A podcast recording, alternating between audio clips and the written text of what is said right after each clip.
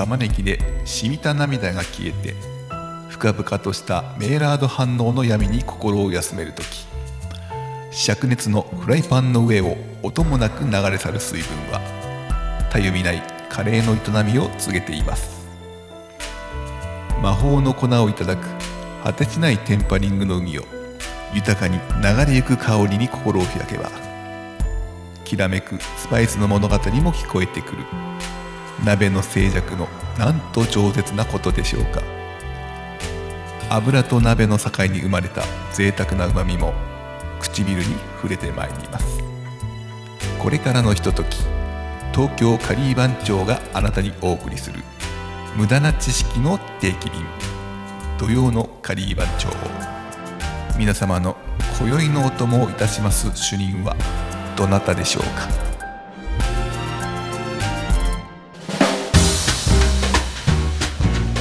土曜のカリー番長無駄な知識の定期便。固有の担当はパン主任の島パンがお送りします。今週もやってまいりました島パンでございます。えー、クリスマス前、えー、イブイブですかね。23日土曜日となっておりますけども、えー、取って出しの配信もうほぼ生配信みたいなもんですね、えー、なっております。まあ番長の中でもね一番暇な島パンが、えー、やっております。ねえ誰もやってくれないので私がやっておりますよ。はい。まあせっかくですのでクリスマス、えー、クリスマスの話しましょうかね。クリスマスはねやっぱりケーキとなりますけどもクリスマスは各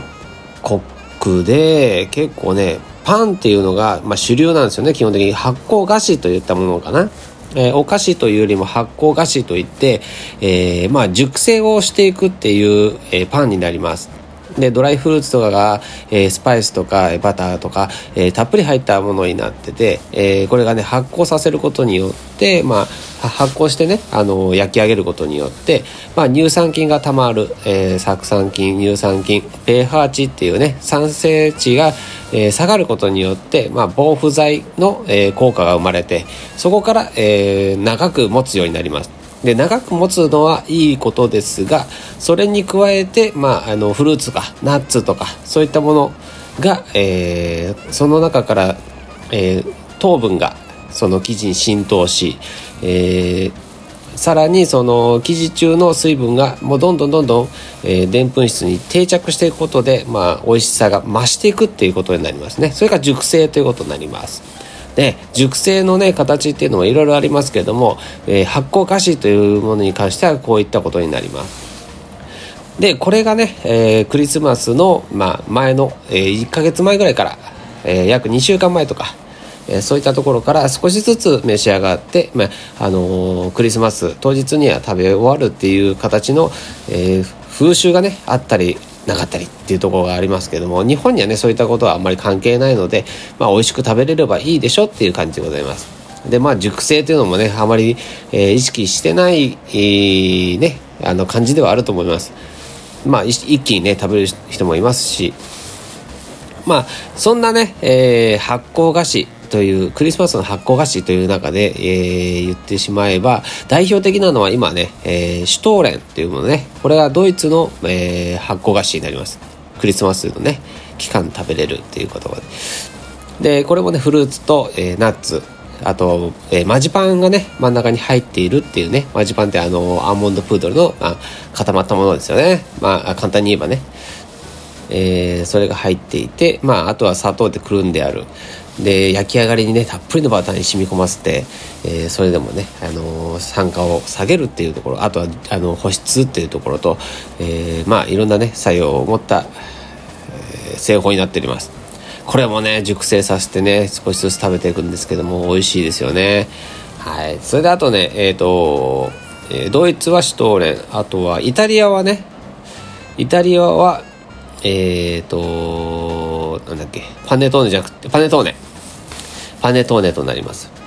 このねパンも、えーまあ、発酵菓子の代表とするものの一つですよね。フルーツが入っていて、まあ、ドライフルーツがね入っていてオレンジピールとかそういうの入っていてあと卵と、えー、バタ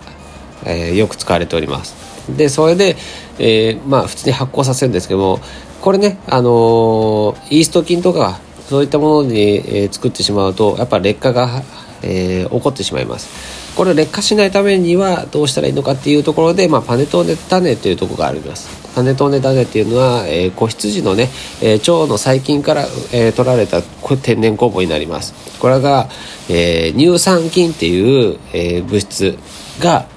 えー、最後まで生き残るっていうところで、まあ、その乳酸菌と酢酸菌っていうのが、えー、多く含まれるパンとなるので、えー、pH 値がね酸性化が進んで、えー、まあ生地が保たれるっていうところに。これがまあ熟成傷まずに熟成していくパネトーネの、えー、パンになります。あんなにねふわふわしてもちもちしてて、えー、劣化がしないっていうのは工房のおかげになります。でまあこれはねあの日本ではね、まあ、イーストで作ってるとこもありますし、まあ、そこまで熟成をしながら食べるっていうことはないと思いますのであのまああの美味しく食べれればいいんじゃないっていうところがよく出ております。はい。あとはねフランスで言ったらえっ、ー、となんだっけベラベッカ。ベラベッカっていうね、えー、発酵菓子あります。これがねまた重いねパンなんですよ。パンパンパン菓子っていうかね焼き菓子。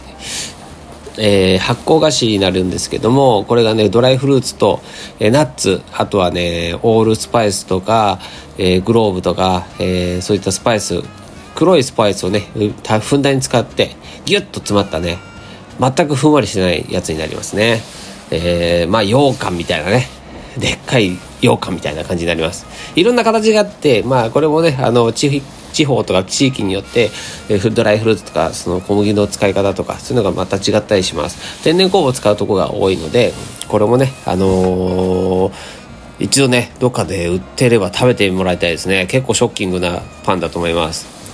ねあとはそうだな有名なとこで言ったらまあうんクグロフか。クグロフとかね。あれはお菓子なのかな。お菓子だよね。クグロフはね。フルーツと、ね、ナッツとか入った、えー、まあパンになります。これクグロフもね、えー、フランスとかそういうとこでもあのよく食べられますし、まあ、お菓子屋さんですね。これパンっていうよりも発酵菓子ではないかな。あけど発酵菓子でもあるか。クグロフ。そうだね。パンだね。だからパネトーネに近いものになるのか。パネトーネと違うのは、まあ、工房が違うってところですね。ね、あとはあのイギリスとかはジンジャークッキーだしあとはなんだろうなあとはどっか面白いとこで言うとあスウェーデンかな。あのねあの IKEA のスウェーデン。IKEA のスウェーデンはあのー、あれですよ。なんだっけ。えー、ルッカセット。あ違った。えっ、ー、とルッセカットだ。おおそうルッセカットって言ってねあのー、なんだっけな猫の尻尾って意味だったかな？そういったねあのくるくるっとしたね、えー、ロールパンになります。これもたくさんね、あのー、小さいのをたくさん作ってみんなで振る舞うっていう風習がありますね、えー、甘い菓子パンになります。これも普通にえっ、とパン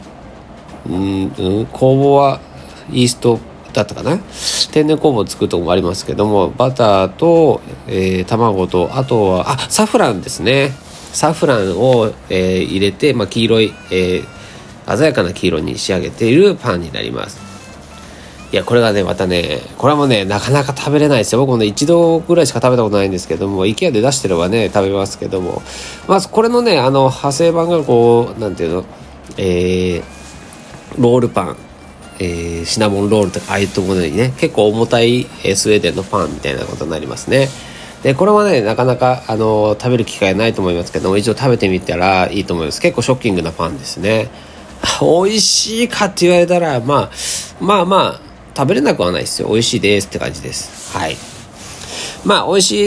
い、えー、パンえー、発酵菓子って言ったら、まあ、あのシュトーレンとかねパネトーネとかそういったところね安全牌で食べるといいかなと思います、えー、どうでしょう？皆さんのね明日明後日の、えー、クリスマスパーティーにはどんな発酵菓子が並ぶんでしょうかね、えー、ぜひぜひ、ま、皆さんもねこういったところを意識しながらちょっと食べてみたら違うのかなと思います。はい。といったところで今夜のパン島は島パンがお送りしました。それではまた来週お会いしましょう。おつかり